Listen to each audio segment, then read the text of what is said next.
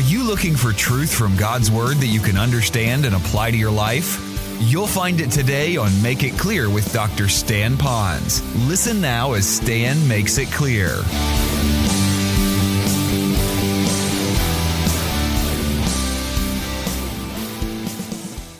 Biographies, as I read them, I'm amazed at how many of them were so close to Christianity, but in some measure, something about Christianity turned them off and they went another way. For example, you've all heard of Gandhi.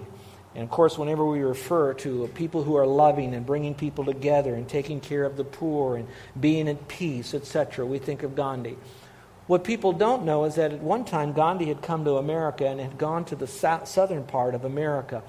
And he was trying to discover the real Christ. He was on this quest, just part of understanding his religion, a religion, and Jesus Christ. And while he was in the South, and of course, if you've ever lived in the South, you're going to find that Christianity is kind of like everywhere in your face. There's some form of Christianity or Christ is mentioned. It's like the Bible buckle of the South. Well, he went into a, a restaurant, and because of the color of his skin back in his day, they wanted him to sit at a special place. They treated him with great uh, disrespect. They didn't want to be around him. And he said, okay, if this is the part of America that is known to worship Christ, this can't be a genuine Christ or Christianity experience. And so that got him to a point to say that, well, Christ can't be real because he doesn't have the influence or the impact upon Christians. So he's a good God, but he's not the great God or the only God because he can't have the power to change lives. So he came to that conclusion. The other one is a name you probably don't know, but you've probably heard of its or his effect. His name is Anton LaVey. Anton LaVey is the founder of the Satanist Church. In fact, you have the Satanist Bible that's out there. When I was doing some research behind him, and I'll tell you that this research got me so nauseous, got me so angry. I, I just, I don't want to go on feelings, so don't, don't live with this, but for me, I really sensed a sense of oppression. So much so that when I got, when I, when I earlier on was doing this research, I got one of those Satanist Bibles.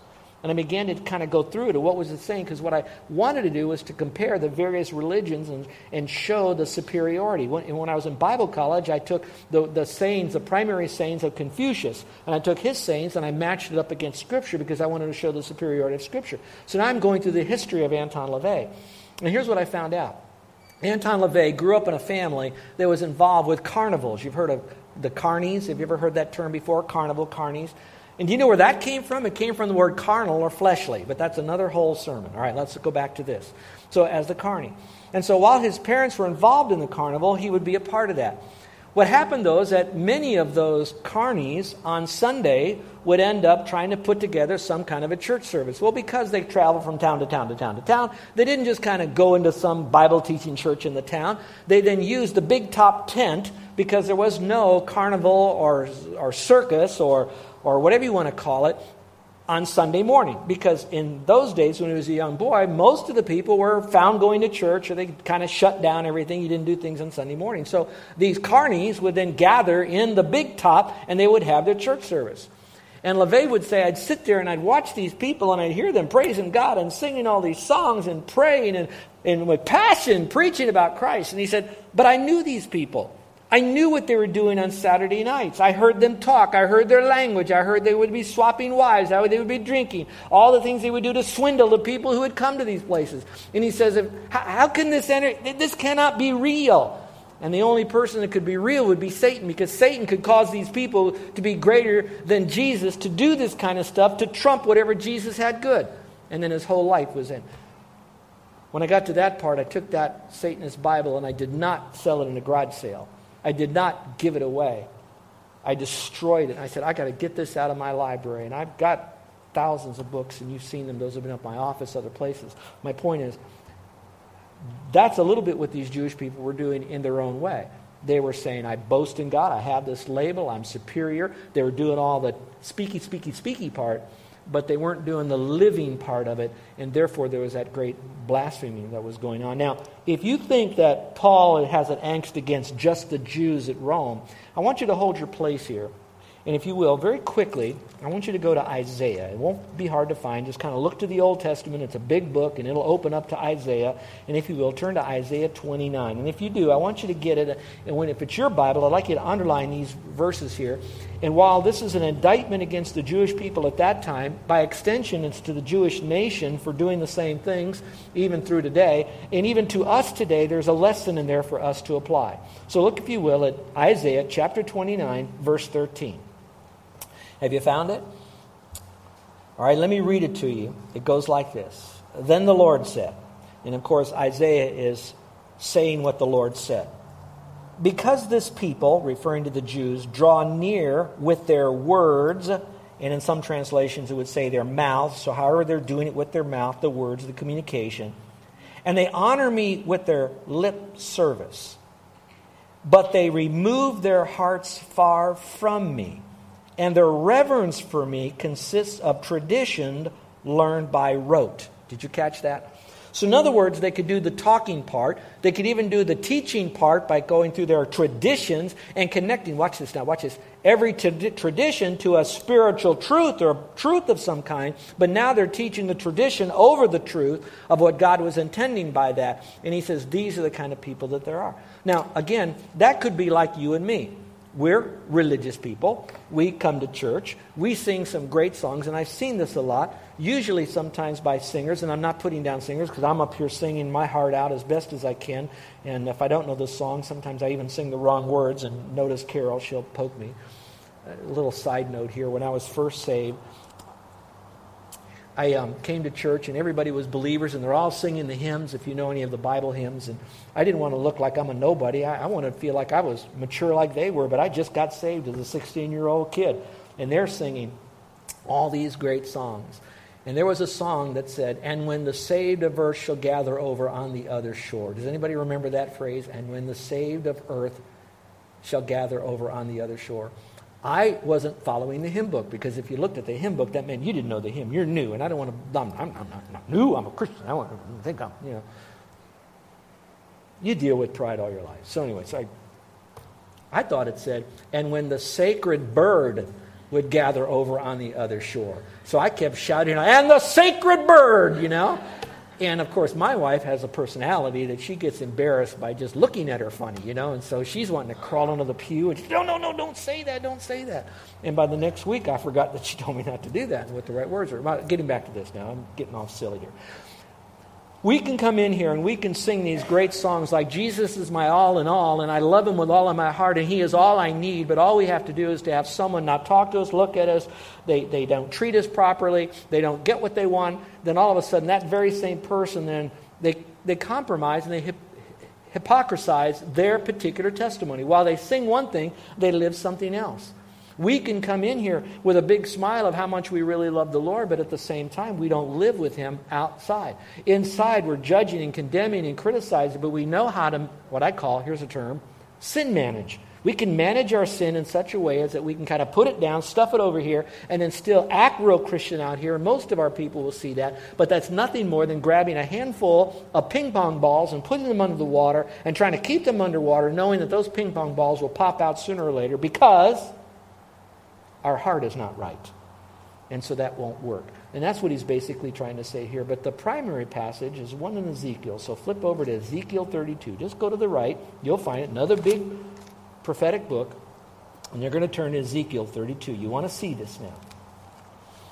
What's happening is you got uh, the children of Israel. They are um, in captivity. Some of the remnant came back to Israel. Ezekiel's the prophet, and the Lord is speaking to him and telling him what to say to them. And it's a wonderful passage of Scripture, and I don't have time to read it because I want to shorten the message a little bit or at least get us out on time. But in your own time, I want you to pick it up at verse 21 and read it through. But for today, just pick it up at verse 30, and I'll take it there down. And he says, But as for you, the Lord now speaking to Ezekiel, but as for you, son of man, Ezekiel, your fellow citizens who talk about you by the walls and in the doorways of their houses, or on the internet, uh, excuse me, they speak to one another, each to his brother, saying, Come now and hear what the message is which comes forth from the Lord. In other words, come. Listen to Ezekiel. He's got a message from the Lord. Come, we want to hear his message. Verse 31 They come to you, the Lord says to Ezekiel, as people would come. They even sit before you as my people, and they hear your words, but they do not do them, for they do the lustful desires expressed by their mouth, and their heart goes after their gain.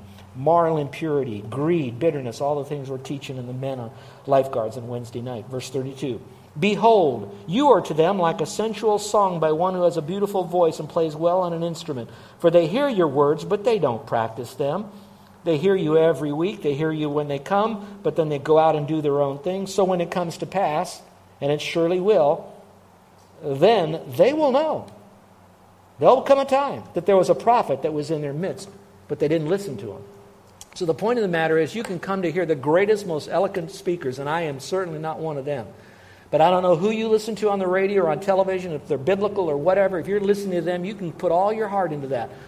But at the same time, if it's not a blood bought, born again believer in Christ and you go out and live a different way, that's why many people won't come to faith alone in Jesus Christ. Sometimes they have to see it before they're going to hear it. All right, let's end with the last one now, and that would be number eight. A little longer passage, but this one is just as powerful, and we'll close with this. They rely on their rituals. I alluded to that a moment ago, and it's almost like full circle. They had their labels, they had their rules, they had their regulations, and now we're talking about their rituals. Now, the rituals would be some of the outside things that they do that would be attached to a spiritual matter. A rule or a regulation might be a, a, principle found in the Bible. But in this case, it's not a principle found in the Bible, but it's something that we've attached some meaning to it, that we kind of extrapolated some purpose from uh, principles from Scripture. We kind of packaged it all together, and therefore we now do it, and we add that to a particular type of ritual.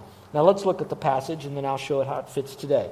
And again, he's talking to these people here who thought because they were religious, they were better than the moralists. The moralists thought they were better than the rejectionists. And all of them yet were still guilty. They needed forgiveness in Christ, and we're heading in that direction.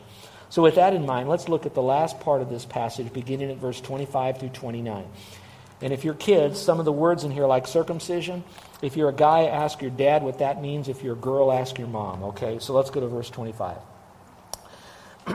For indeed, circumcision is of value if you practice the law. In other words, you who are a Jew, you practice the law, then on the eighth day you would circumcise your boy, your son. All right? So you'd be circumcised. If you practice the law, you circumcise him.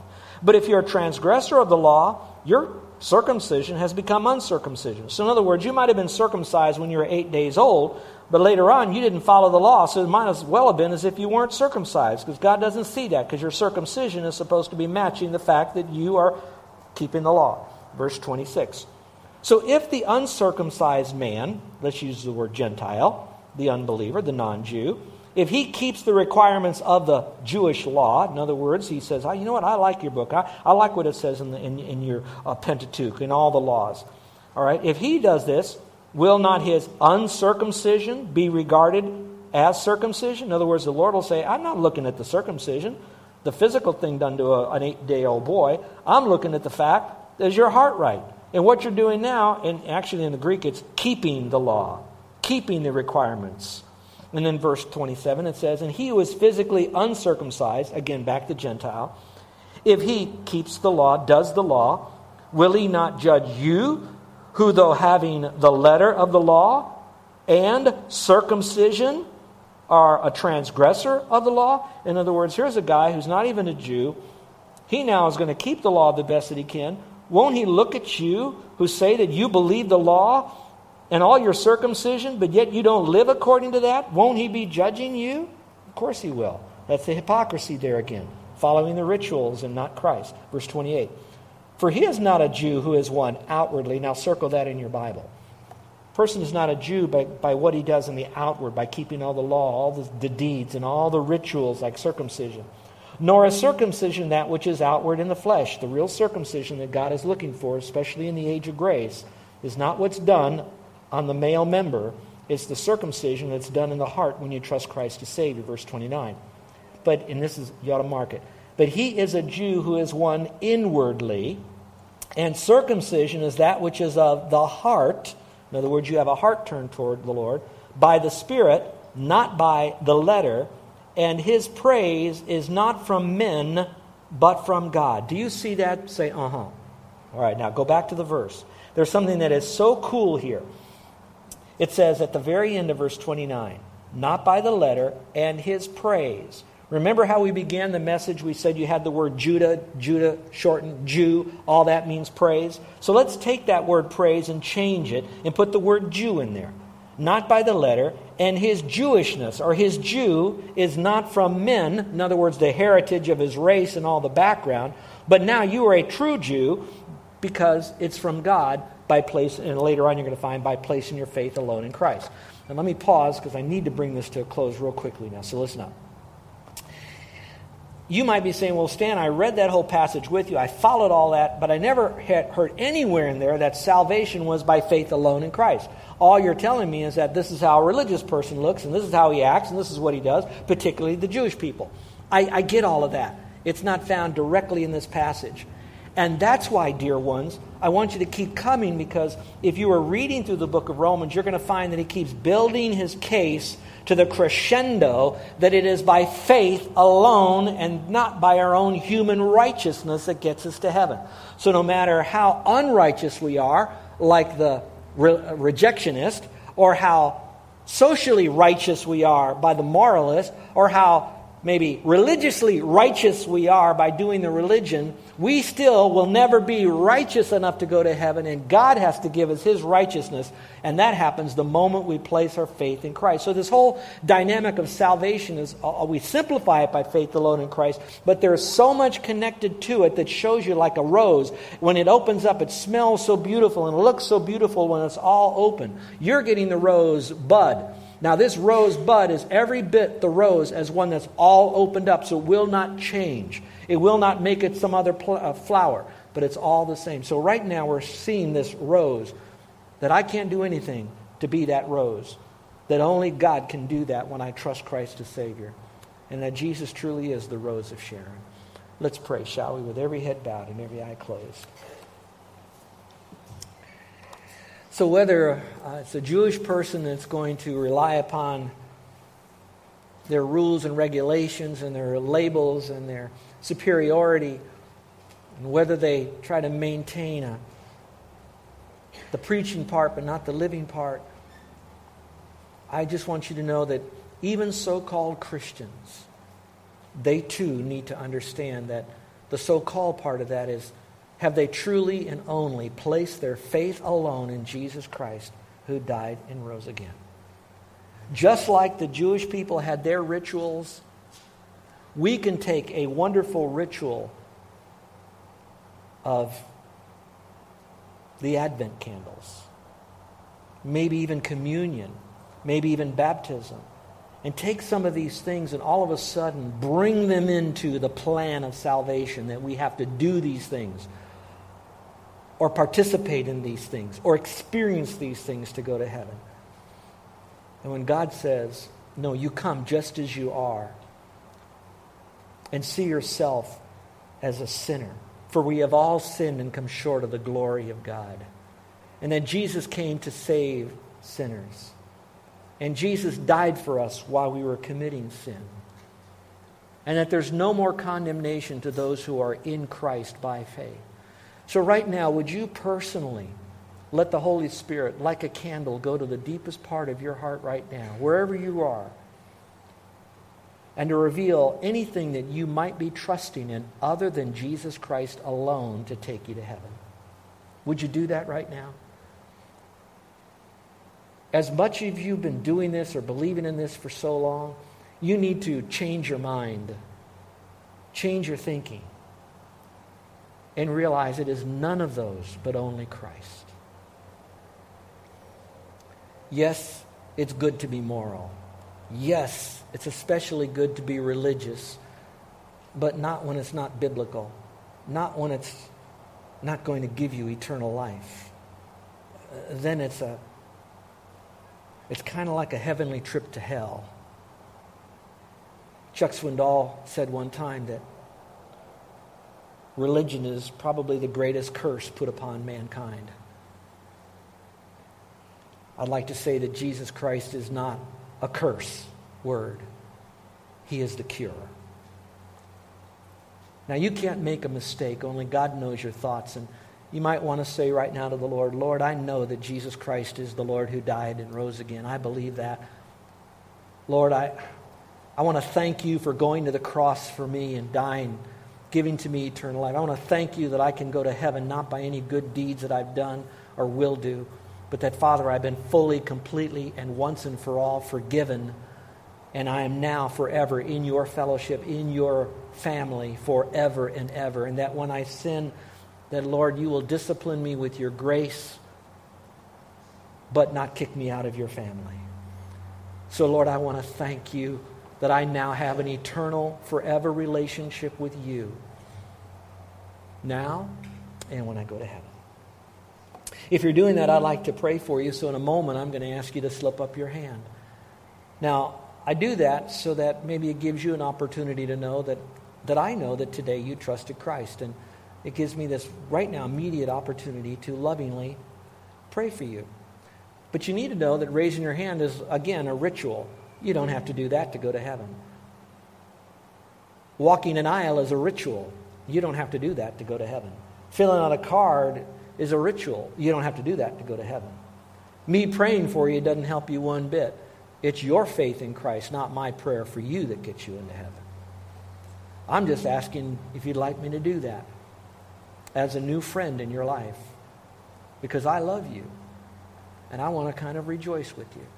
So, with every head bowed and every eye closed, so this is personal between you and the Lord and for me, I'd like to know if you're trusting Christ. Now, when you raise your hand, I'm just going to say thank you. And I'm going to pray for you in a way that won't embarrass you. And some of you that are thinking that, oh, Jesus died publicly, so shouldn't these people go public? Yeah, they, they could and they will, and perhaps they should. But when you were born, it was kind of a private thing. Salvation begins as an inside job. Later on, it becomes outside. So, is there anyone here today that's ready to place their faith alone in Christ and you'd like for me to pray for you? If that's the case, and you're now saying, Pastor, pray for me because right now I trusted Christ as my Savior. Would you slip up your hand? Is there anyone at all right now that's doing that? Anyone? Put your hand up. Okay, Christians, let's take this message clearly knowing that probably the kind of groups that you hang around with aren't going to be the rejectionists. I don't think you're in some kind of gangs and out there doing such horrible things. You might have some family members that are isolated and come across them occasionally. I hope you go to them first and love on them with the gospel. Maybe you hang around more moralists, probably so. People that don't go to church or have a religion, or they have one, but they don't even practice and they'll just proudly tell you that. But I pray now that you've got some understanding of them that they still need to know Christ and that you'll lovingly but courageously give them the gospel. And those of you that hang around a lot of religious people, that you won't automatically assume their religion is going to get them to heaven. And that you will take the time to get into a conversation and engage them with the simple message of salvation. And my favorite question to ask them is Tell me about your spiritual journey. And off they go. And then I'll ask them if you were to stand before God and God was to ask you one question, how would you answer this question? And here it is God asking you, Why should I let you into my heaven? And then I want you to listen with both ears in your heart and mind. And if they tell you anything other than they've placed their faith alone in Jesus Christ, then help them along to understand the clarity of the gospel the correctness of the gospel, the compassion of Christ. And perhaps you might lead them into solid truth. Our gracious Heavenly Father, I thank you for what you have given to us in your word through the Apostle Paul to the people, Christians at Rome, for us today. Now, Lord, we thank you for your word, and it's so rich and relevant that we don't have to make it relevant. We just have to unleash it and let you now speak to us. Thank you that you care so much for us to know truth that we can come and hear truth Sunday after Sunday. Now, Father, help us all to be back next week as we continue our study of what the Apostle Paul and you, Father, especially want us to learn. Father, I ask that you'll bless these dear people this week as they stand firm in a week where Satan is actually worshiped or others just accidentally worshiped. But in any case, Jesus Christ isn't given the preeminence. So, Lord, I pray you'll protect them and use them and this season to present Jesus Christ as Savior and Lord. In your name we pray. You're listening to Make It Clear with the teaching of Dr. Stan Ponz, founder of Make It Clear Ministries. Make It Clear is dedicated to taking the Word of God with clarity into every person's world. It is the support of listeners like you who make the ministry of Make It Clear possible. You can provide your tax deductible gift to Make It Clear online by going to makeitclear.org, or you can mail your gift to Make It Clear, P.O. Box 607901, Orlando, Florida 32860. Thank you for helping us make it clear.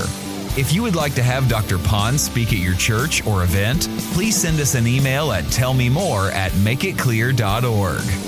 Thank you, and remember to make it clear.